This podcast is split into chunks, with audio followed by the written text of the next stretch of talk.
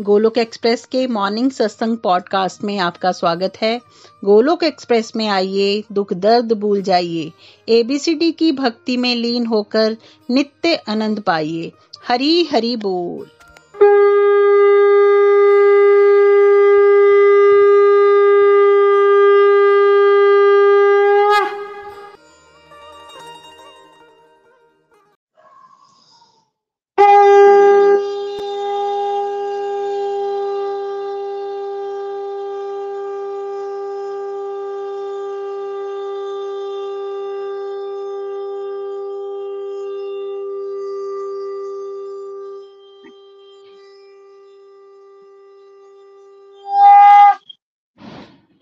जय श्री कृष्ण चैतन्य प्रभु नित्यानंदा श्री अद्वैत गदाधर श्री वासदी गौर भक्त वृंदा Hare Krishna Hare Krishna Krishna Krishna, Hare Hare. Hare Ram Hare Ram Ram Ram.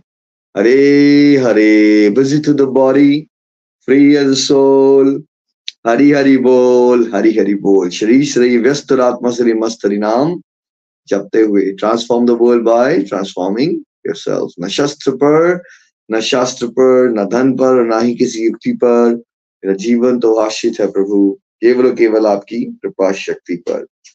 गोलक एक्सप्रेस में आइए, दुख दर्द भूल जाइए। एबीसीडी की भक्ति में लीन होकर नित्य आनंद पाइए। हरी हरी बोल एवं जय श्री राम, जय श्री राधे कृष्णा।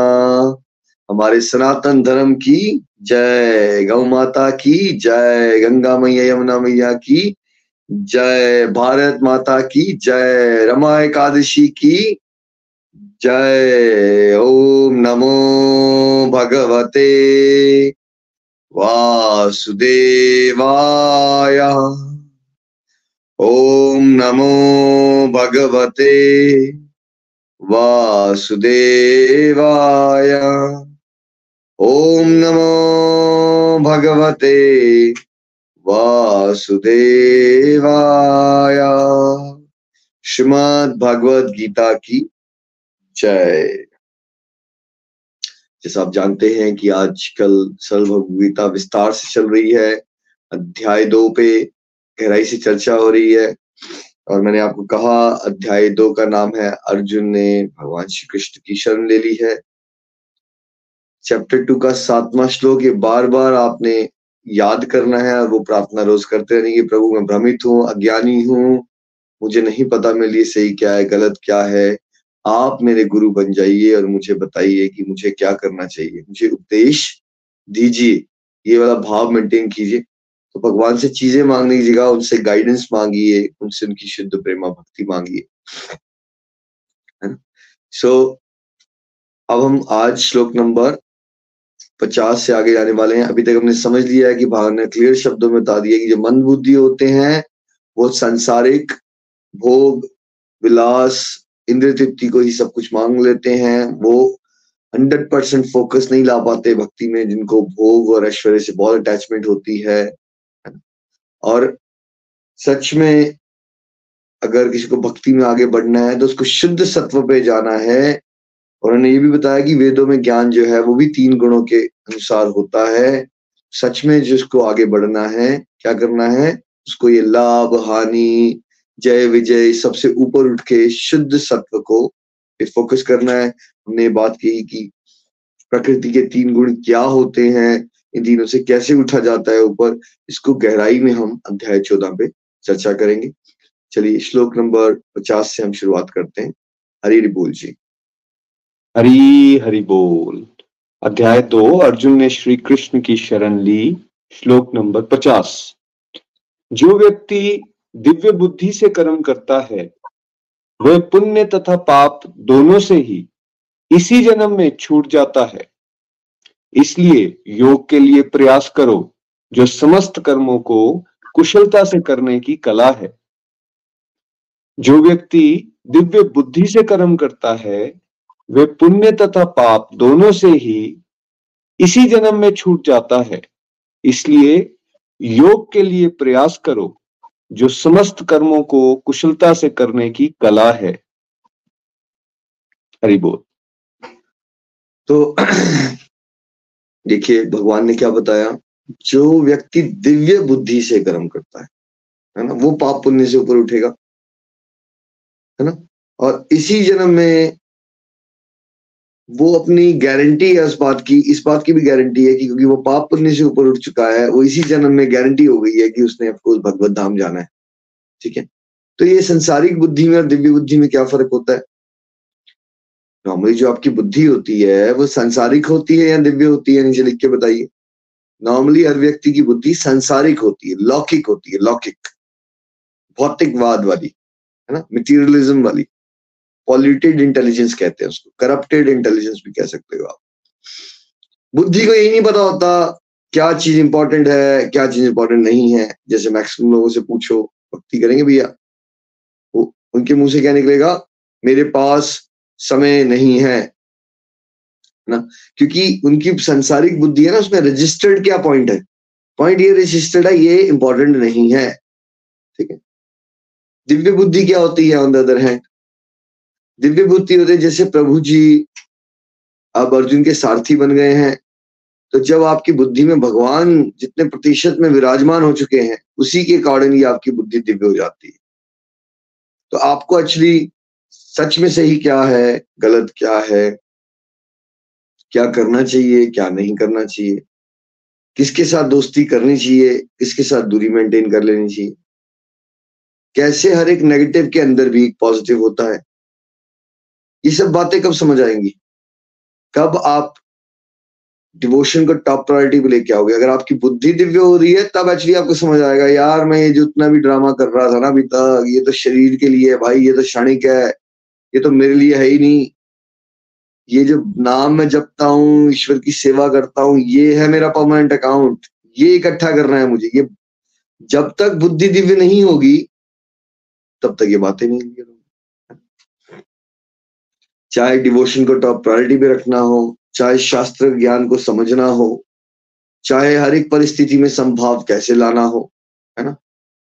हर एक सिचुएशन को डील कैसे करना हो, ये सब जैसे जैसे आपकी बुद्धि दिव्य होती जाएगी और उसके अकॉर्डिंगली फिर आप कर्म करोगे। जैसे बुद्धि ऐसी होगी, फिर कर्म वैसे होंगे। अगर इंटेलेक्ट जो है पोल्यूटेड होगी तो कर्म कैसे होंगे? पोल्यूटेड होंगे। इंटेलेक्ट करप्टेड है तो कर्म कैसे होंगे? करप्टेड होंगे। ठीक है? अब बुद्धि दिव्य। इसके लिए आपको ऑलरेडी गोलोकेशन मॉडल बता दिया गया। जैसे जैसे आप फोर एस के इंजेक्शन रेगुलरली लगाओगे, सत्संग, साधना, सेवा में लगे रहोगे लगे रहोगे लगे रहोगे तो धीरे धीरे धीरे जो आपकी पोल्यूशन है करप्शन है बुद्धि की, वो घटना शुरू हो जाती है। और प्रतिशत में भगवान जी का ज्ञान भगवान जी खुद विराजमान होना शुरू होते हैं आपकी बुद्धि में। तब आपकी बुद्धि दिव्य होती है। और आप में से कितने सारे लोग हैं, ये ऑलरेडी इसको एक्सपीरियंस कर रहे हैं कि पहले एक परिस्थिति में आप बहुत जल्दी निराश हो जाते थे फॉर एग्ज़ाम्पल अब उसी तरह की जब परिस्थिति आती है तो आपको उस नेगेटिव में कुछ पॉजिटिव दिखना शुरू हो जाता है। आप अंदर से, आपकी आवाज़ भी आना शुरू हो जाती है कोई बात नहीं, ये खराब हो रहा है तो क्या हुआ? इससे अच्छा कुछ हो जाएगा। तो ये कहाँ से आ रही है आपके अंदर वो एबिलिटी अब पहले क्यों नहीं आ रही थी? क्योंकि अब आपकी बुद्धि जो है वो क्या हो रही है? दिव्य हो रही है। तो आपको काउंसलिंग करवाने कहीं जानी नहीं पड़ जाना नहीं पड़ रहा है। वो अपने आप ही भगवान जी से कनेक्शन हो गया है तो भगवान जी अंदर से ही आपकी क्या कर रहे हैं? काउंसलिंग कर रहे हैं। ठीक। सो so, अब दिव्य बुद्धि से कर्म करोगे तो फिर होगा क्या? भगवान जी क्या बोलते हैं? पुण्य और पाप से उठ जाओगे इसी जन्म में। पुण्य क्या है?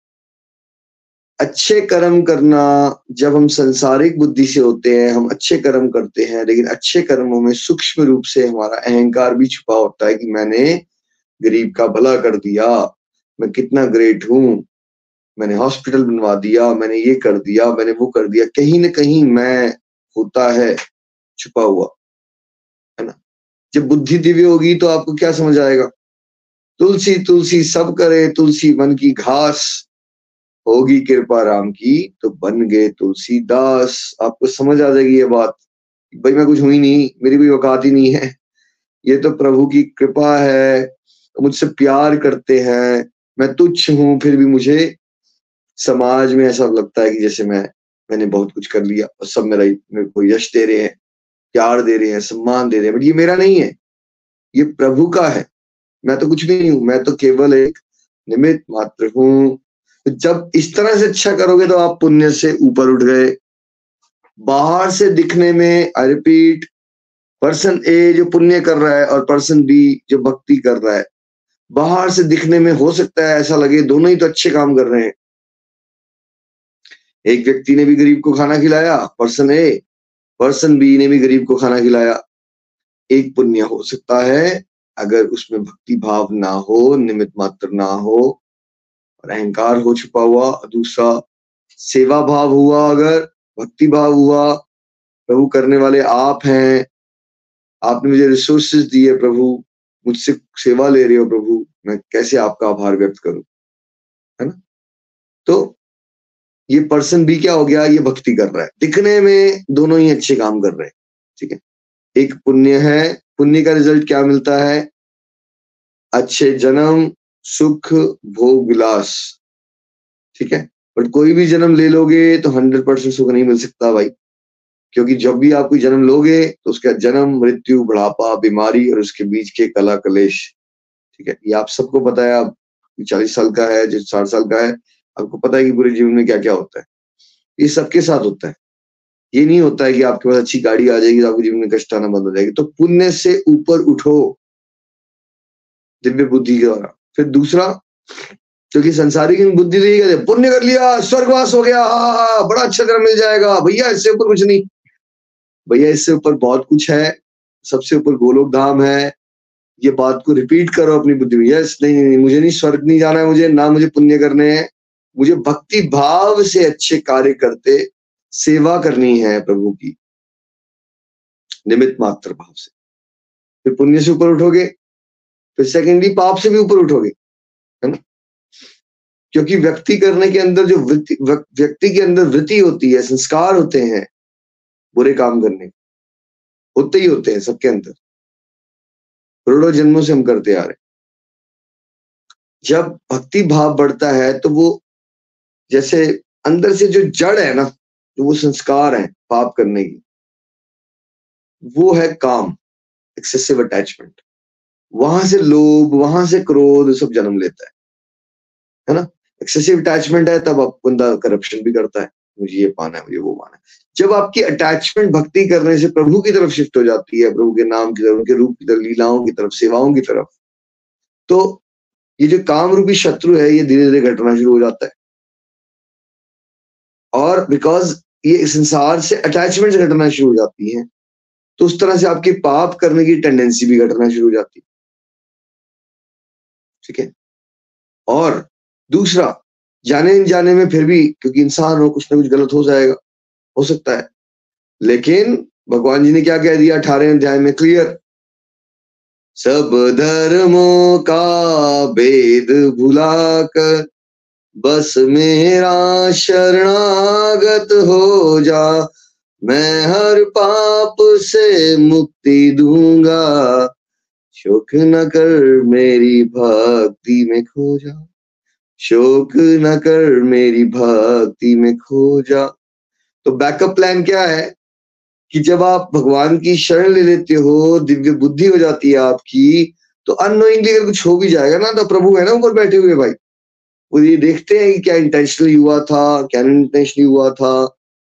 उनके पास वो पावर है कि अगर वो चाहे तो ऐसे झटके में आपके करोड़ों जन्मों के पाप काट सकते हैं, ऐसे। ठीक है? तो पहले तो आपकी पाप करने की टेंडेंसी घटेगी, बुद्धि दिव्य हुई तो। ठीक है? और तो दूसरा, जो थोड़ा बचा कुचा फंस भी जाओगे तो जो भगवान उसके पाप काट देंगे आपके।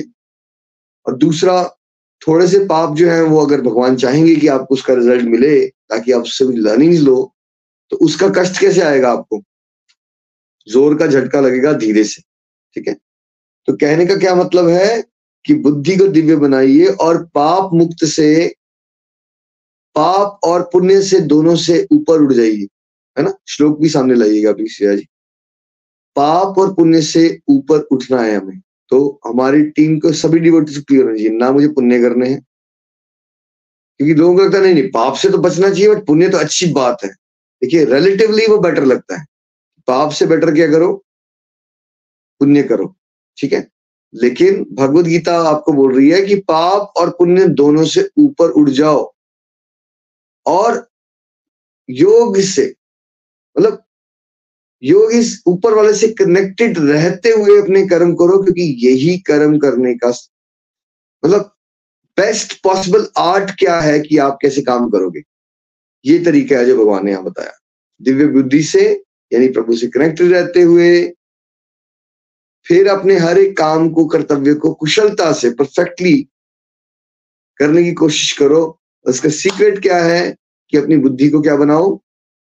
दिव्य बनाओ। और उसका सीक्रेट क्या है कि दिव्य बुद्धि के लिए क्या करो? रेगुलरली फॉरेस्ट करो। ठीक है नेक्स्ट प्लीज़ हरी, हरि बोल।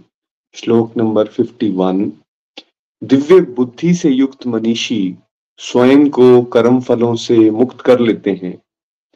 ऐसा कर वे जन्म मरण के बंधन से छूटकर परम गंतव्य को प्राप्त करते हैं, जहाँ कोई कष्ट नहीं होता। दिव्य बुद्धि से युक्त मनीषी स्वयं को कर्म फलों से मुक्त कर लेते हैं।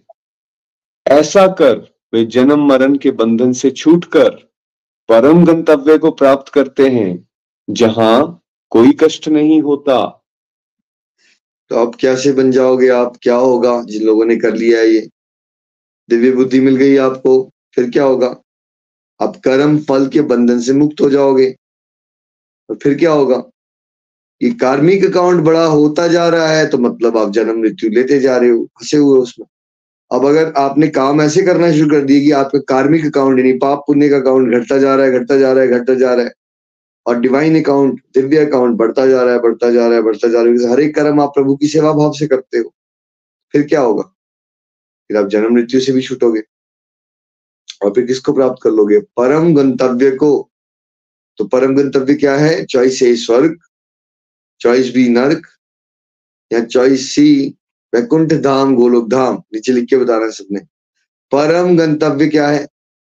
अल्टीमेट डेस्टिनेशन क्या है? है ना? अल्टीमेट क्या है? अल्टीमेट डेस्टिनेशन ये है कि हमें वैकुंठ धाम या गोलक धाम तक जाने के बारे में सोचना है। डिपेंड आपका भाव कैसा है भगवान की भक्ति के लिए। फॉर्मल है रेवरेंशियल है तो वैकुंठ धाम के बारे में सोचिए। इनफॉर्मल है लविंग है, भगवान के साथ बिल्कुल क्लोज क्लोज फ्रेंडशिप रखना चाहते हो, माधुर्य भाव में चलना चाहते हो तो गोलक धाम के बारे में डिज़ायर कीजिए। डिज़ायर करनी है तो। तो परम गंतव्य को प्राप्त करता है। जहाँ कोई कष्ट नहीं होता। इससे पहले की सारी अवस्थाएँ, यानी कि क्या है? कष्ट में है, दुखाल्य है भाई ये संसार। इस बात को रिपीटेशन होनी चाहिए आपकी बुद्धि में बार बार जब आपकी डिसीज़न लेना लगो अच्छा अब क्यों ना हम नया घर बनवा ले सिक्सटी ईयर्स की हो, आप दोनों आपस में डिस्कस करो। या थोड़ा सा तो अभी कृपा हुई थी, दिव्य ज्ञान मिला था, नाम जपने का समय था, पूरा जीवन हमने बच्चों को बड़ा करके नौकरी में भागने में कर कर डाला है। अब पता नहीं एक साल बचा है एक दिन बचा है। अब कहीं हम फिर एक क्षणिक जीवन के लिए, एक क्षणिक घर बनवाने के चक्कर में खून पसीना बहा लेंगे अपना। उससे तो अट्ठा दान करो, है ना? धाम यात्रा करो, नाम जपो, सेवा करो। क्या हुआ? बुद्धि दिव्य थी फोकस कहाँ गया परम गंतव्य। तो आपने वो इस जगह की एक टेम्पररी जगह की टेम्पररी अकोमोडेशन को सुंदर बनाने के चक्कर में आपकी बुद्धि ने क्या बोला? बकवास। I can not invest my two years of my precious life in so called upgrading my life style it's not upgrading my life style it's wasting my life है ना? ठीक है, मेरे पास ऑलरेडी कंफर्टेबल हूँ मैं। कंफर्ट की परिभाषा भी क्या है? ये भी तो यहाँ है। कितने से कंफर्टेबल रहना चाहते हैं आप? नितिन जी, हम धाम में जाते हैं वृंदावन में तो हम क्या एक बार संतों की कुटिया में जाते हैं? उनका कंफर्ट कहाँ होता है? कितने में कंफर्टेबल हो रहे हैं वो? देखिए, कई, एक दो कुटिया में तो हम ऐसे गए जो शायद छह बाई आठ या नौ की होगी। उसी में उनका किचन उसी में उनका बिस्तर उसी में उनका सब कुछ उसी में बुक्स उसी में मंदिर सब कुछ उसी में। और हम लोगों के साथ क्या दिक्कत है? हमें हर चीज़ ही कम लगती है। यही है भाई इसको पकड़िए। हर चीज़ कम लग रही है आपको। यहाँ पे जितने भी लोग मुझे सुन रहे हैं आई कैन इजिली से आप में से मैक्सिमम लोग मिडिल क्लास या हायर मिडिल क्लास के या रिच क्लास को बिलोंग करते हैं। ठीक है? अगर भगवान ने आपको रिसोर्सेज दिए ना, उसको भोग विलास में लगाने के चक्कर में, परम गंतव्य के बारे में सोचो, अपने और सबके बारे में। क्या मिलेगा यार? फिर वही चीज़ें करोगे, फिर ट्रैप में फंसोगे, इतना ज़्यादा पैसा खर्चोगे, उतना खून पसीना बहाओगे। तो मनीषी बनो ना, महात्मा बनो। टॉप मोस्ट क्या है? टॉप मोस्ट क्या आप हर चीज़ में टॉप मोस्ट करना चाहते हो बेस्ट करना चाहते हो तो भागवत गीता के अनुसार कीजिए। भागवत गीता क्या चाहती है? भगवान क्या चाहते हैं कि आपकी बुद्धि दिव्य हो जाए? आप कर्म फल, ये सीखो कि कर्म कैसे करते हैं? इस तरह से जिसमें आप कर्म फल के बंधन से मुक्त हो जाते हो और ये जन्म मृत्यु के चक्कर से मुक्त हो जाते हो। और फिर परम गंतव्य को प्राप्त करके ऐसी जगह पहुँचते हो भगवान के साथ, जहाँ पे कोई अल्टीमेटली कष्ट नहीं होता और आनंद ही आनंद है। तो इसलिए जब भी लाइफ में डिसीज़न लेते हो भाई, ये सारी बातें ये नहीं जैसे, आह, मज़ा आ गया था सुबह, शांति बड़ी मिलती सत्संग सुन के। उसके बाद फिर दुनियादारी वाली चीज़ें सीखी आपने। सत्संग सुना था, खाली मज़ा लेने के लिए नहीं सुना था। इसको सीख के जब फिर लाइफ की चॉइसेस लेनी है आपने तो आपकी बुद्धि दिव्य कब होगी? सत्संगी बुद्धि दिव्य होती है। जो स्पिरिचुअल गाइड से सुना होता है, जब आपकी बुद्धि में वो घूमता है और आप जब डिसीज़न लेते हो तो आपको वो याद आता है आज हमने सत्संग में ये सीखा था। पिछले हफ़्ते के सत्संग में निखिल जी ने एग्ज़ाम्पल देके बताया था। अच्छा तो क्या इसके अकॉर्डिंगली फिर ये डिसीज़न ले लेना चाहिए या नहीं लेना चाहिए? इसको बेस बनाओ। तब बुद्धि क्या होगी? दिव्य होगी। नेक्स्ट प्लीज़ हरि बोल। श्लोक नंबर फिफ्टी टू जिस समय तुम्हारी बुद्धि मोह रूपी दलदल को पार कर जाएगी उस समय तुमने जो सुना है या आगे सुनने वाले हो, उससे विरक्त हो जाओगे। जिस समय तुम्हारी बुद्धि मोह रूपी दलदल को पार कर जाएगी, उस समय तुमने जो सुना है या आगे सुनने वाले हो, उससे विरक्त हो जाओगे। देखिए, हर व्यक्ति मोह की दलदल में फंसा होता है। उसको सच में तत्व ज्ञान क्या है? ये करोड़ों में से किसी एक को जाके मिलता है, ठीक है? लेकिन जब मिलता है, अभी तक भी जो आपने भागवत गीता में श्रवण कर लिया, अभी तक चैप्टर टू में ही पहुँचे आप फिफ्टी टू श्लोक में, ठीक है? अगर सच में आपने इसको ध्यान से सुन लिया है, इस पर मनन करना शुरू कर दिया है तो अब मोह के पर्दे हट जाएँगे। एक बार व्यक्ति अगर इस भगवत ज्ञान को समझ लेता है तो मोह की दलदल से बाहर होता है। उसके बाद क्या होता है पता है उसके साथ? जो भी उसने पूरे जन्म में या पहले जैसे पुराने जन्म छोड़ो, इसी जन्म में आपने बहुत कुछ सुन रखा है। टीवी से, अखबारों से, दोस्तों से माता पिता से, रिश्तेदारों से, ठीक है? अब क्या होगा वो? वो डिलीट हो जाएगा आपके सिस्टम से। और आगे भी आप बहुत कुछ सुनने वाले हो। थोड़ा सा रेगुलर सत्संग करोगे, सारी रिश्तेदारी आपको क्या समझाना शुरू कर देगी?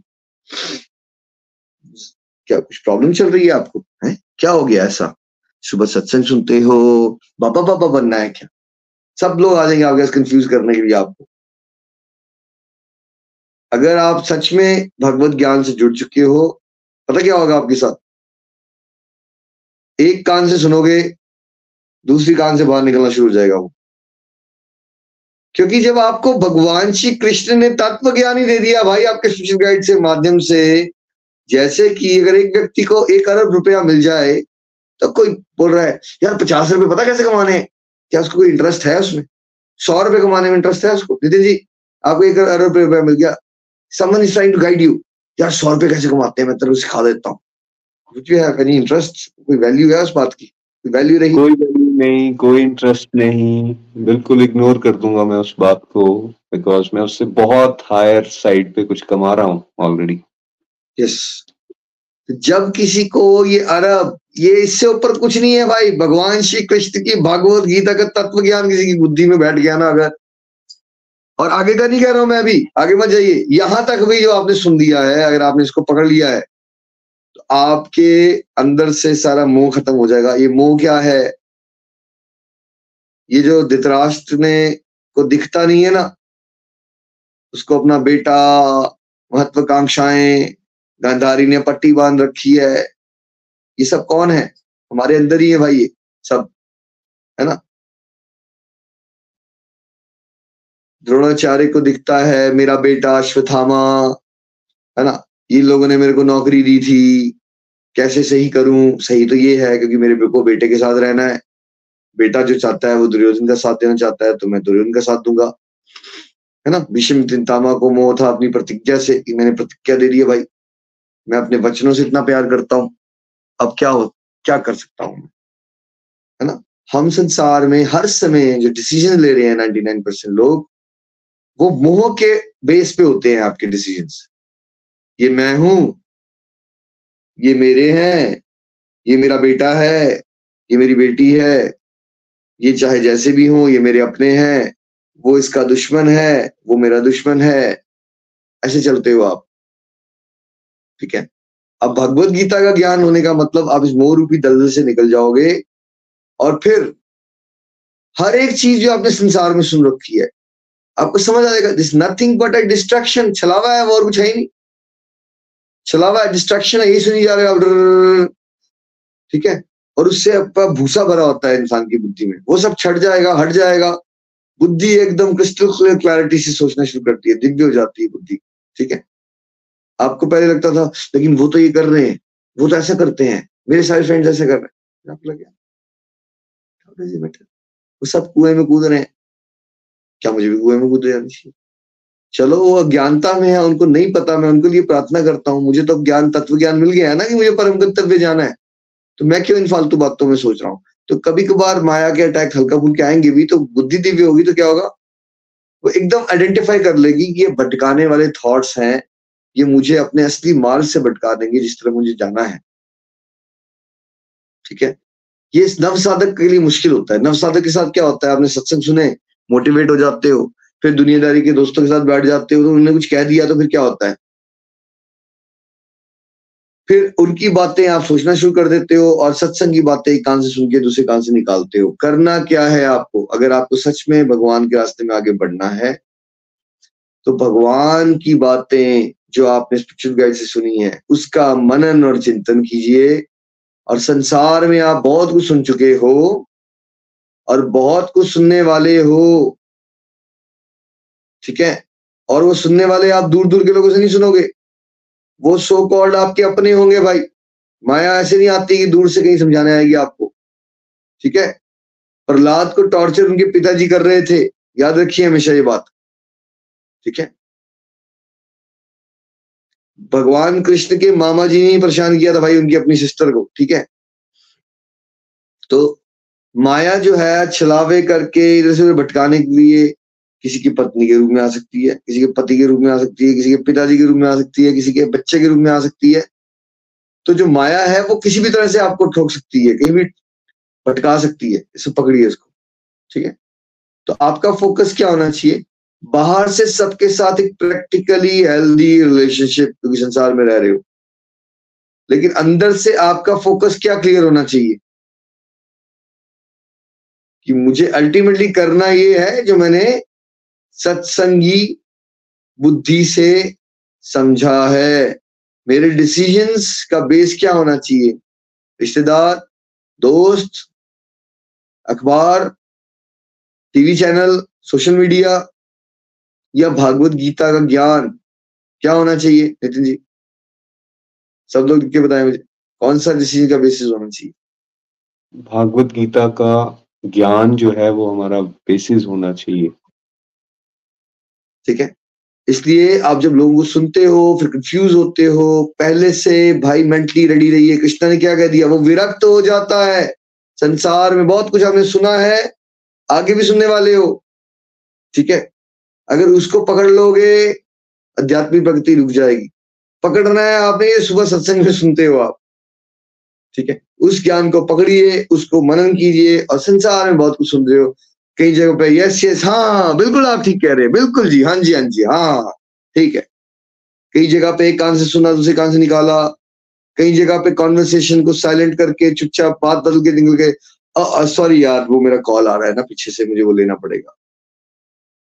अलग अलग तरीकों से आपको सांसारिक व्यक्तियों के ज्ञान से भैया दूर रहिए, जितना हो सकता है, ठीक है? और जब कई बार फंस जाओ अंदर, वो दो चार मिनट जहाँ पे फंसना है, वहाँ पे नाम जप करते रहिए। प्रभु इन विचारों से मुझे इफ़ेक्ट ना हो। मैं जो आपने गीता में मुझे सिखाया है, उन विचारों के ऊपर अपने जीवन को जी सकूँ। इस भाव से चलिए। हरि बोल। नेक्स्ट प्लीज़ हरी, हरि बोल।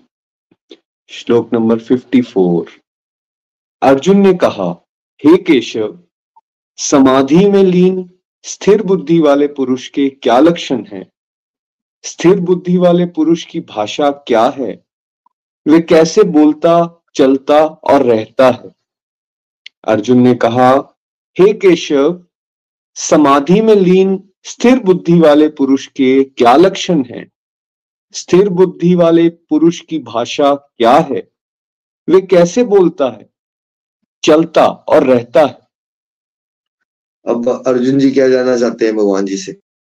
भाई, हमने बहुत सारा ज्ञान तो भी लिया बट कुछ तो ऐसे लोग होंगे जो इसको जी रहे हैं। समाधि में लीन स्थिर बुद्धि वाले पुरुष। अब समाधि डजन मीन कि आप अगेन समाधि आती है ध्यान योगियों की समाधि क्या होती है? एक जगह बैठ गए हो आप, ध्यान में लीन हो समाधि इज़ दैट स्टेज जब आपकी कॉन्शियसनेस प्रभु से ऐसे कनेक्टेड हो जाती है है ना? पूरी फुल कनेक्शन में हो आप। बुद्धि स्थिर हो जाती है। बट पता कैसे चले अब अर्जुन भाई, जैसे कई बार व्यक्ति पूछता है पता कैसे चलेगा कि सच्चा गुरु कौन है? गुरु कौन है? सच में महात्मा कौन है? कलयुग चल रहा है, या तो छलावे बहुत है है ना? तो कैसे पता चले? अब देखिए, अर्जुन का क्वेश्चन भी यही है कि भाई, वो कैसे बात करेगा? हम कैसे आइडेंटिफाई करें कि ये व्यक्ति सच में पहुँचा हुआ है या ऐसी ड्रामा कर रहा है? है ना? वो जो पहुँचा हुआ व्यक्ति है, उसकी भाषा कैसी होती है? कैसे बातें करता है वो? कैसे वो चलता है, कैसे वो रहता है। तो इस क्वेश्चन को पकड़िए। हम सबका भी क्वेश्चन होता है कि how would you know how would you identify कि सच में स्पिरिचुअली कोई एडवांस्ड है? क्योंकि हमारे जब तक ज्ञान नहीं होता तो हमारा स्पिरिचुअल एडवांसमेंट पता क्या होती है? अच्छा इसकी उम्र ठीक लग रही है। पैंसठ सत्तर साल का है, इसके पास एक्सपीरियंस होगा। पता है, मैंने सुना है, ये फलाहारी बाबा है। ये फलों पर जीवन जीते हैं। यानी कि इनके पास सिद्धियाँ हैं। ठीक है? अच्छा मैंने सुना है कि वो जब भी किसी के ऊपर हाथ रखते हैं ना, उनके घर में बेटा हो जाता है। तो जिसके घर में बच्चा नहीं हो रहा ना, वो बाबा जी के पास जाते हैं। उसके बाद उनके घर में बच्चा हो जाता है। पता है? यानी कि इनके पास बहुत पावर है। ठीक है? या उस बाबा जी की तो दाढ़ी भी नहीं है। दाढ़ी होती है, थोड़ा सा मेच्योर होना चाहिए बाबा जी को। आप लोग ऐसे हरकतें करते हो भाई समाज में। मैक्सिमम पीपल डोंट नो आपको महात्मा को आइडेंटिफाई कैसे करना है। महात्मा इज़ महान आत्मा, उसका शरीर से कोई लिंक नहीं है, ठीक है? बट हम सब बिकॉज़ है भौतिक बाद में तो जो हम असेसमेंट करने चलते हैं, ठीक है? तो हमारे क्राइटेरिया क्या होते हैं? एक्सटर्नल एज क्या है? कास्ट क्या है? ये इंडिया का है, ब्राह्मण कुल का, या ये अमेरिका वाला है, ठीक है? ये गाड़ी अच्छी चलाता है, गाड़ी अच्छी नहीं चलाता है, ये खाना क्या खाता है, नहीं खाता है, ठीक है? क्या इसकी बात करने से मनोकामनाएँ पूरी हो जाती है, नहीं हो जाती हैं? ऐसी सी बातें सोचते हैं हम। इसका कोई लिंक नहीं है लेकिन अध्यात्मिक जीवन से। ठीक है? अब क्या वो फैक्टर्स हैं जिससे आप समझ पाओगे कि ट्रू लेवल पे जो सेंट्स होते हैं, मनीषी होते हैं, महात्मा होते हैं, इनको गुरु कह सकते हो, वो कौन होते हैं? उनके लक्षण क्या होते हैं? ये समझेंगे हम कल के सत्संग में। रमा कादशी की जय श्रीमद भागवत गीता की जय। आई होप आप कार्तिक मास को आ, बिल्कुल यूटिलाइज कर रहे हो अच्छे से एक एक मिनट को। राधा रानी की विशेष कृपा है। सेवनटीन नवंबर को हम जम्मू में हैं एटीन को गुरदासपुर में नाइनटीन को लुधियाना में और उसके बाद ट्वेंटी को तीन बजे दोपहर को कुरुक्षेत्र ज्योतिषर में जहाँ भगवान श्री कृष्ण ने भागवत गीता सुनाई है। हम सब साधना कर रहे हैं। कोई भी डिवोटी हमें सुन रहा है और अगर आना चाहे अपनी माला लेके साधना करने आइए वहाँ साउंड एंड लाइट शो होता है। क्षेत्र में भगवान के विराट रूप के दर्शन होते हैं हाफ़ एन आवर का शो लेटर इवनिंग में उसको हम आनंद लेंगे। बाईस को हम शुभताल में है, जहाँ श्रीमद भागवतम सुखदेव गोस्वामी ने परीक्षित महाराज को सुनाई। शुभताल जो है, वो मुजफ्फरनगर के पास है, बिजनोई के पास यूपी में। अगर आप उसके आसपास हैं और आना चाहें, बाईस को नवंबर को सुबह नौ दस बजे के आसपास तीन चार घंटे के लिए हम साधना कर रहे होंगे वहाँ पे। Can join in if you are available और उसके बाद थर्टीएथ को हम पटियाला में हैं. फ़र्स्ट को हम जलंधर में हैं.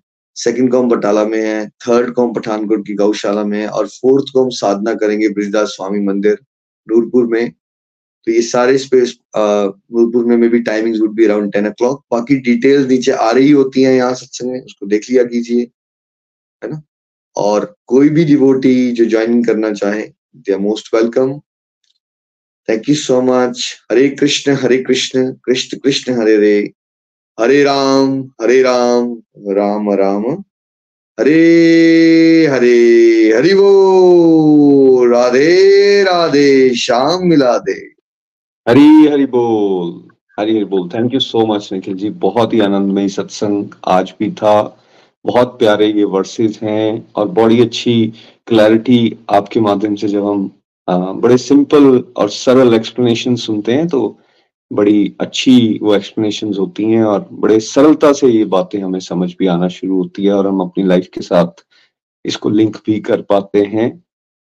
आज के सत्संग से हम जो की टेक अवेज हैं वो ये ले सकते हैं कि हमें बेसिकली भगवान के साथ अपने कनेक्शन को स्ट्रॉन्ग करने पर ध्यान देना चाहिए, जिसको योग बोला गया है। बिकॉज़ तभी हमारी बुद्धि जो है, वो दिव्य होगी और क्लियरली बता दिया गया है, जब बुद्धि दिव्य हो जाएगी तो हमारी एक्टिविटीज़ पाप और पुण्य दोनों से ऊपर उठ सकती हैं और इसी जन्म में। ऐसा नहीं है कि इसके लिए हमें वेट करना है और नेक्स्ट की बात सोच रहे हैं। इसी जन्म में भगवान गारंटी ले रहे हैं कि आप, आपके एक्शंस पाप और पुण्य से ऊपर हो जाएँगे। और निखिल जी ने बिल्कुल क्लियरली यहाँ पे हमें ये सजेस्ट किया है कि ये होगा तब जब हम अपने फॉरेस्ट के साथ बड़े सिंसेयर होंगे, अपनी सत्संग को रेगुलरिटी से लगाएँगे, साधना करेंगे, सेवा में अपने आप को इन्वॉल्व रखेंगे और एक सदाचारी जीवन जीने का प्रयास करेंगे। तो डुएबल है, हम सब कष्टों से भागना चाहते हैं और आज ये बात बड़ी क्लियर हो गई है कि कष्टों से इस संसारिक जीवन में तो भागा नहीं जा सकता।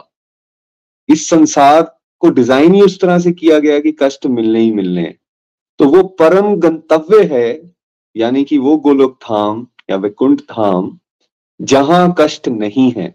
तो अगर वाकई हम सिंसियर हैं और सीरियस हैं कि नहीं हमें कष्टों से ऊपर उठना है, हमें नहीं चाहिए कष्ट तो फिर हमारी डेस्टिनेशन जो है वो गोलोक धाम होनी चाहिए, जहाँ वाकई आनंदमय जीवन है, सच्चा सुख जहाँ है, वो प्रभु की शरण में है और वो परम गंतव्य है, ये बात यहाँ क्लियरली बता दी गई। इवन स्वर्ग में भी पहुँच जाएँगे तो वहाँ भी कष्ट हैं। ठीक है, वहाँ सुखों की डिग्री ज़्यादा होगी भोग विलास की डिग्री ज़्यादा होंगी, लेकिन फिर भी वहाँ कष्ट हैं, वहाँ भी मृत्यु का भय है पोस्ट चले जाने का भय है। तो हमें ऐसा योग भगवान के साथ बनाना है जिससे प्रभु असीम कृपा करें और जब हम ये शरीर छोड़ें तो हम कहाँ पहुँचे? हम अपने उस परम गंतव्य तक पहुँचे। ये बात भी बड़ी क्लियरली निखिल जी ने यहाँ पे समझाई है कि दुनियादारी से बहुत कुछ सुना है और बहुत कुछ आगे भी सुनने वाले हैं, लेकिन साफ़ बता दिया गया है कि ये जो मोह मोह है ये सब इस दलदल से हमें निकलना है और जो इस दलदल से निकल जाएगा, उसका रास्ता बड़ा क्लियर है। वो भगवान की इस रास्ते पर आगे तेज़ी से बढ़ सकता है। मैं अगर पर्सनली अपनी बात करूँ, ये चीज़ मैंने अनुभव किया है। पहले बहुत फ़र्क पड़ता था लोग क्या कह रहे हैं, क्या कर रहे हैं, मैं भी वैसा कर रहा हूँ या नहीं कर रहा हूँ। हर चीज़ का जो स्टैंडर्ड है, सही और गलत का, वो समाज में मेजोरिटी क्या कर रही है, उसके हिसाब से था, जिसमें बहुत प्रतिशत में अब बदलाव आ चुका है। अब ये समझ आना शुरू हो गई है और उसको कोशिश करता हूँ मैं कि यार मैंने सत्संग से क्या सीखा मेरे स्पिरिचुअल गाइड ने मुझे क्या बताया है, उस तरह से मैं अपने डिसीज़न लू और मैंने देखा है कि इससे बेटरमेंट होती जा रही है और यही की है हम सबके लिए कि हम इस इस तरह से अपने जीवन में फुट स्टेप्स लें और लास्टली ये भी हमने समझा कि कैसे आइडेंटिफाई करें क्वेश्चन जो अर्जुन जी ने किया है कैसे आइडेंटिफाई करें कि भाई आ, कैसा होता है वो महान आत्मा क्या करता है वो क्या एक्टिविटीज़ होती हैं जो कि हम आने वाले वर्सेस में समझने वाले हैं। मैं आप सभी से ये रिक्वेस्ट करूँगा जो अपने लिए या अपने किसी पारिवारिक सदस्य या किसी के लिए भी कंप्लीट हेल्थ हैप्पीनेस के लिए प्रेयर्स करवाना चाहते हैं वो ज़रूर मैसेज बॉक्स में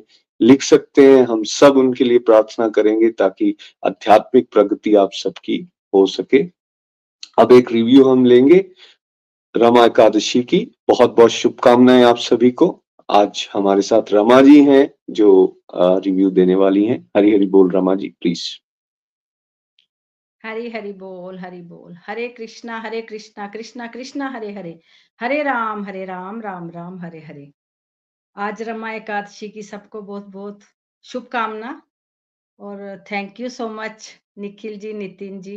बहुत अच्छे से आपने आज के जो श्लोक करवाए, उसमें क्या बताया गया है?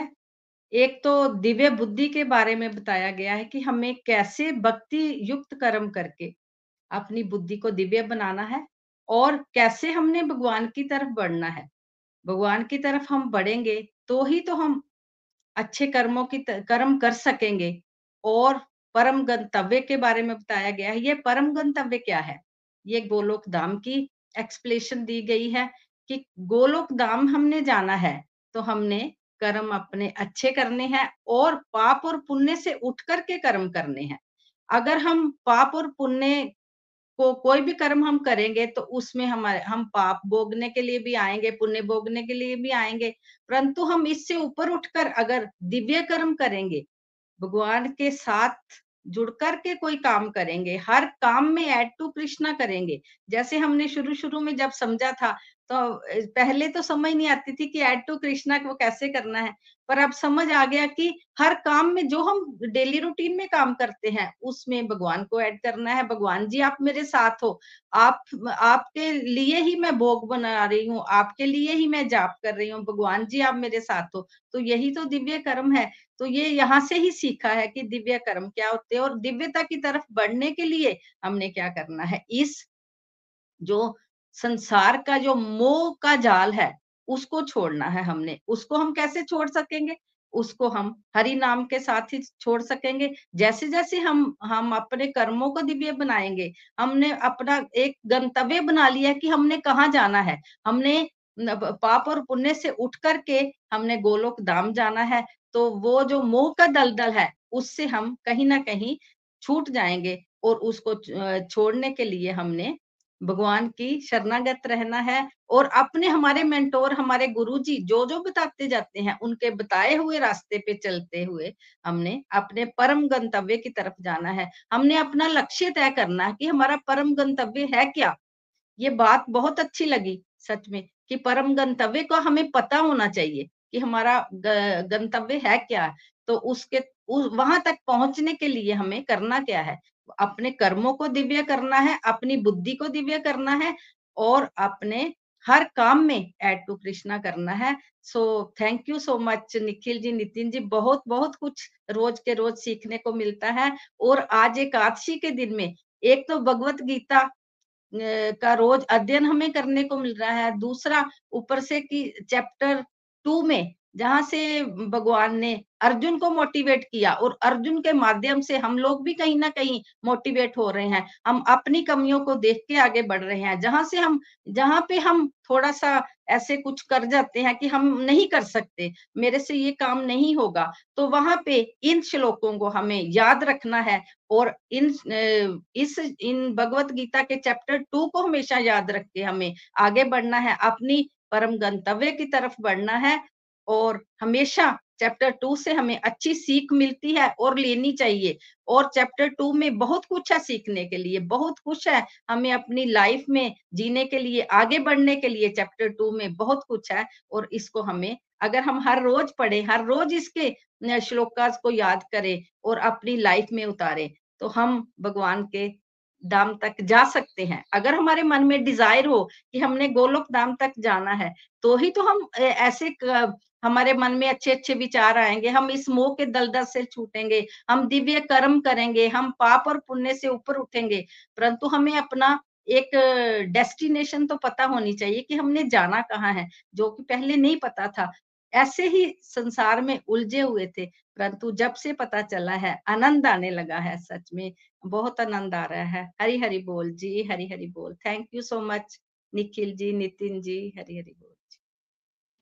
हरी हरी बोल, हरी हरी बोल Rama ji thank you very much बहुत ही सुंदर, बहुत ही ब्यूटीफुल आपने अपनी फीलिंग्स जो है वो हमारे साथ शेयर की हैं। Thank you for sharing friends आज का सत्संग बहुत ही बढ़िया, और इसके लिए हम निखिल जी का बहुत बहुत धन्यवाद करते हैं, नितिन जी का धन्यवाद करते हैं। कि रोज सुबह वो डिवाइन नॉलेज जो है वो हमें जो है वो देते हैं। फ्रेंड्स अगर किसी बाल्टी में या किसी बर्तन में पानी गंदा है तो उसको साफ़ बनाना है तो अगर हम ऊपर से साफ़ पानी डालना शुरू कर दें तो गंदगी जो है वो निकल जाएगी बाहर और स्वच्छ पानी कुछ ही समय में जो है वो हमें मिल जाएगा। इसी तरह से हमारे अंदर बहुत सारे विकार हैं, पुराने पुराने जन्मों के अकॉर्डिंग हमने कुछ इकट्ठा कर रखा है, जिसकी वजह से हमारी बुद्धि जो है वो दिव्य नहीं है अभी इस समय पर अगर हम रोज सुबह जिस तरह से निखिल जी हमें समझाते हैं डिवाइन नॉलेज को अपने अंदर लेंगे तो एक दिन ऐसा आएगा, जिस दिन हमारी बुद्धि भी दिव्य होगी और अंदर के जो विकार है वो निकल जाएँगे। बस श्रवण करते रहिए और श्रवण करने के लिए ये मंथ कार्तिक महीना तो बहुत ही ऑस्पिशियस है। सो thank you very very much Nikhil ji Nitin ji. Rama Ekadashi की जय। आज रमा एकादशी है और देखिए, एकादशी भगवान को बहुत प्रिय है और कार्तिक मास भी भगवान को बहुत प्रिय है। और कार्तिक मास में ही ये रमा एकादशी ठीक दिवाली से पहले आई है। दिवाली से पहली वाली एकादशी को ही बोलते हैं। कार्तिक मास के कृष्ण पक्ष की एकादशी को रमा एकादशी कहते हैं। तो ये बहुत ही स्पेशियस है। आइए इस एकादशी की व्रत की कथा को सुनते हैं कि किस प्रकार इस एकादशी का पालन करने से हमें जो है वो बहुत सारे बेनिफिट जो है वो मिलते हैं। देखिए एक बार ना मुचकुंद नाम के एक राजा जो है वो राज्य करते थे और उनकी एक पुत्री थी चंद्र भागा तो उनकी जो पुत्री थी उनका विवाह उन्होंने चंद्रसेन राज्य के जो आ, राजा के उनके बेटे से किया जिसका नाम था शोभन। तो चंद्रभागा शोभन जो है वो आराम से रह रहे थे तो अब क्या था कि ये जो राज्य था मुचकुंद का इसमें ना एकादशी का बहुत स्ट्रिक्टली पालन होता था। एकादशी के दिन किसी, राज्य में अनाज बनता ही नहीं था अन्न बनता ही नहीं था। और सब लोग बहुत स्ट्रिक्टली जो है वो एकादशी का पालन करते थे। एक बार शोभन और उसकी पत्नी जो है वो आए हुए थे। मतलब शोभन जो है वो अपने ससुराल आया हुआ था तो उसने जब ये बात सुनी ना कि कल एकादशी और मुझे व्रत करना है तो वो परेशान हो गया। उसका रीजन ये कि वो जो है वो व्रत नहीं रख पाता था, भूखा नहीं रह पाता था। तो उसको परेशान था कि मैं कैसे भूखा रहूँगा? तो उसने ये बात जाके अपनी पत्नी को बताई, चंद्रभागा को, कि मैं तो व्रत नहीं कर पाता तो मुझसे भूख बर्दाश्त नहीं होती। चंद्रभागा ने कहा कि अगर ऐसी बात है तो आपको तो यहाँ से दूर जाना पड़ेगा, क्योंकि इस राज्य में तो अनाज बनता ही नहीं है। तो ऐसा हो नहीं सकता कि इस राज्य में रहकर जो है वो आप व्रत ना करें। तो उसने थोड़ा सा इस तरह से बोला कि करना पड़ेगा व्रत। तो शोभन का ऐसा सिस्टम बना कि वो कहीं दूर नहीं जा पाया और वहीं रहा उसी राज्य में और व्रत भी उसको करना पड़ा। और जैसा कि वो परेशान था कि वो भूखा नहीं रह सकता, अगले दिन उसकी हालत खराब हो गई और व्रत का पारण करने से पहले ही उसकी मृत्यु हो गई। तो शोभन की जब मृत्यु हुई तो दुख तो सबको बहुत हुआ, चंद्रभागा को भी दुख हुआ। पर वो सती नहीं हुई और वो अपने पिता के साथ ही फिर रहती रही। और पिता के साथ रहती रही और दूसरी तरफ़ शोभन की जब मृत्यु हुई, क्योंकि एकादशी व्रत उसने रखा था और उस व्रत में उसी दिन का उसका मृत्यु हुई तो उसको ना जो नेक्स्ट जन्म था, वो मंदराचल पर्वत में एक आलिशान राज्य में जो है वो मिला। तो उसको वहाँ पर एक बहुत बड़ा राज्य मिल गया और उस राज्य में वो सुखपूर्वक जो है वो राज्य कर रहा था। मुचकुंद जी का जो रा, राज्य था उसके कुछ ब्राह्मण ना एक बार मंदराचल पर्वत पर गए और उन्होंने जब उसको देखा ना शोभन को तो उसको पहचान लिया। जब पहचान लिया तो उनको तो पता चल गया कि ये तो हमारे राज्य के ही जो राजकुमारी है उनके पति हैं। तो वो उन्होंने वापिस आकर ना बताया। और जब बताया तो जब चंद्रभागा ने सुना तो उसको भी बड़ी खुशी हुई मुझको उनको भी खुशी हुई। तो वो फिर एक बाम ऋषि थे उनके पास गए और उन्होंने जाके उनको बताया कि मैं अपने पति के पास जाना चाहती हूँ ये इस तरह से है मेरे पति वहाँ है। तो वाम ऋषि की आज्ञा से वो अपने पति के पास गई वहाँ शोभन ने भी चंद्रभागा को पहचाना। फिर चंद्रभागा तो जो है वो एकादशी व्रत करती थी तो उसने जितने भी एकादशी व्रत किए थे उन सभी के पुण्यों को जो है वो अपने पति को दिया। और उस पुण्य के प्रताप से जो है वो आ, उनका जो राज्य था वो अटल हो गया और वो सुख पूर्वक जो है वो राज्य करने लगे और रहने लगे। तो ये जो व्रत है, ये बहुत ही ऑस्पिशियस है और ये व्रत जो करता है, उसको ब्रह्म हत्या जैसे बड़े बड़े पापों से मुक्ति मिलती है और भगवान की कृपा जो है वो उस व्यक्ति पर जो है वो बरसती है। तो एकादशी व्रत बहुत ऑस्पिशियस होते हैं। हमें इस व्रतों का ज़रूर पालन करना चाहिए। भगवान को एकादशी बहुत प्रिय है और एकादशी अगर कार्तिक माह में आए तो उस दिन किया हुआ थोड़ा सा भजन भी हमें अनंत अनंत गुना जो है वो फल दे जाता है। तो हमें भगवान की प्रसन्नता के लिए और स्पेशली आज का सत्संग हमने सुना कि हमारी बुद्धि जो है वो दिव्य कैसे होगी। अगर हम व्रतों का पालन करेंगे और भजन कीर्तन करेंगे तो उससे हमारी बुद्धि जो है वो बहुत ही जल्दी जो है वो दिव्य बन जाएगी। तो बोलिए एकादशी, रमा एकादशी की जय। हरी हरि बोल। चलिए फ्रेंड्स अब हम आगे बढ़ते हैं आज के भजन की तरफ़। हम चलते हैं कृष्णिका जी के पास। त्रिष्णिका जी जो है वो हमें आज भजन सुनाएँगी। हरी हरी बोल कृष्णिका जी। हरी हरी बोल जी, हरी हरी बोल Preeti ji thank you so much Hare Krishna Hare Krishna, Krishna Krishna, Hare Hare. Hare Ram Hare Ram Ram Ram, Hare Hare. Thank you so much Nikhil ji, Nitin ji. इतना ब्यूटीफुल सत्संग। और जैसे प्रीति जी ने कहा, कार्तिक की, कार्तिक मांथ में एकादशी के दिन भागवत गीता का हम श्रवण किए और हम एकादशी व्रत की कथा भी सुने तो बहुत आनंद आया और श्री हरी राधा रानी के चरणों में कोटि कोटि प्रणाम की हमें गोलोक एक्सप्रेस जैसा मंच मिला। तो मैं अपनी भजन की तरफ़ चलती हूँ। हरी, हरि बोल, हरी, हरि बोल। जय राधे, जय कृष्ण, जय वृंदावन। रसिक मुकुट मणि, जय गोपीगण जय राधे, जय कृष्ण, जय वृंदावन। रसिक मुकुट मणि, जय गोपीगण राधे राधे राधे श्याम, राधे राधे श्याम श्याम, राधे श्याम जुगल नाम, मेरो है जीवन। ओ जय राधे, जय कृष्ण, जय वृंदावन। रसिका मुकुट मणि, जय गोपीगण। मेरो एक प्राणो धरा एक ही है जीवन। नंद नंदन मदन मोहन, राधिका रमन। नंद नंदन मदन मोहन, राधिका रमन।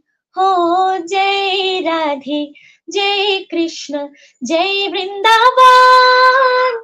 रसिका मुकुट मणि, जय वृंदावन। श्याम ही सुमेरो, प्यारो, श्याम ही मेरो भरतर। शाम ही सोमायो, आटो याम तन मन श्याम ही सोमायो, आटो याम तन मन हो, जय राधे, जय कृष्ण, जय वृंदावन। रसिक मुकुट मणि, जय गोपीगण रसिक मुकुट मणि, जय गोपीगण मैं तो हूँ वही सहचरी राधे रानी की। मैं तो हूँ वही सहचरी राधे रानी की। नित्य धाम वृंदावन महारानी की हो नित्य धाम वृंदावन महारानी की महारानी की महारानी की महारानी की हो महारानी की नित्य धाम वृंदावन महारानी की हो जय राधे, जय कृष्ण, जय वृंदावन। रसिक मुकुट मणि, जय गोपीगण। नित्य धाम नित्य सेवा, नित्य पाटोयाम राखो रुचि सोई जोई ठाकुरानी की। हो, राखो रुचि सोई जोई ठाकुरानी की। हो, जय राधे, जय कृष्ण, जय वृंदावन। रसिक मुकुट मणि, जय गोपीगण राधे राधे राधे श्याम, राधे राधे श्याम श्याम, राधे श्याम, जुगल नाम, मेरो है जीवन। हो, जय राधे, जय कृष्ण जय वृंदावन, रसिक मुकुट मणि, जय गोपीगण। रसिक मुकुट मणि, जय गोपीगण। रसिक मुकुट मणि, जय गोपीगण। Hare Krishna Hare Krishna Krishna Krishna, Hare Hare. Hare Ram Hare Ram Ram Ram, Hare Hare. Thank you so much Hari Hari बोल। हरी हरी बोल। थैंक यू सो मच कृष्णिका जी बहुत प्यारा भजन आपने सुनाया और भगवान को अलग अलग तरह से याद किया गया इस भजन के माध्यम से। करना यही है फ्रेंड्स कोई ना कोई इस तरह की एक्टिविटी में हम इन्वॉल्व रहे हैं जिससे हमारा भगवान के प्रति चिंतन, उनकी कथाएँ, उनकी लीलाएँ, उनका गुणगान, हमारा मन इन सब में लगा रहे। और ये बड़ा प्यारा तरीका होता है, भजन के माध्यम से आप अपने कनेक्शन को स्ट्रॉन्ग बना सकते हो। एक बार फिर से मैं धन्यवाद करना चाहूँगा निखिल जी आपका, प्रीति जी आपका, बहुत प्यारी कथा आपने सुनाई, आज बड़ी इंपॉर्टेंट डे है ये। और रमा जी आपका भी बहुत बहुत धन्यवाद। हमारे प्यारे प्यारे व्यूअर्स उनका भी बहुत बहुत धन्यवाद। सुबह सुबह उठ के आप इस सत्संग को सुन रहे हो, या आप दिन के किसी भी समय में आने वाले समय में सुनने वाले हो। प्रार्थना यही है कि सत्संग से जो हम सीख रहे हैं, उसको अपने जीवन में उतारने की कोशिश कीजिए। प्रेयर्स कीजिए भगवान से कि प्रभु हमें स्ट्रेंथ दीजिए ताकि हम ये बातों को अपनी बुद्धि में बैठा सकें और फिर इसके अकॉर्डिंगली अपने जीवन को जी सकें। कल हम कंटिन्यू करेंगे आगे के वर्सेस के साथ। तब तक के लिए हरे कृष्ण हरे कृष्ण कृष्ण कृष्ण, हरे हरे। हरे राम हरे राम राम राम, हरे हरे। घर घर मंदिर, हर मन मंदिर। गोलोक एक्सप्रेस से जुड़ने के लिए आप हमारे email address info at the rate of Golok express dot O R G द्वारा संपर्क कर सकते हैं या हमारे व्हाट्सएप या Telegram number seven zero one eight zero two six eight two one से भी जुड़ सकते हैं। आप हमसे फेसबुक पेज और यूट्यूब के माध्यम से भी जुड़ सकते हैं। हरी हरी बोल।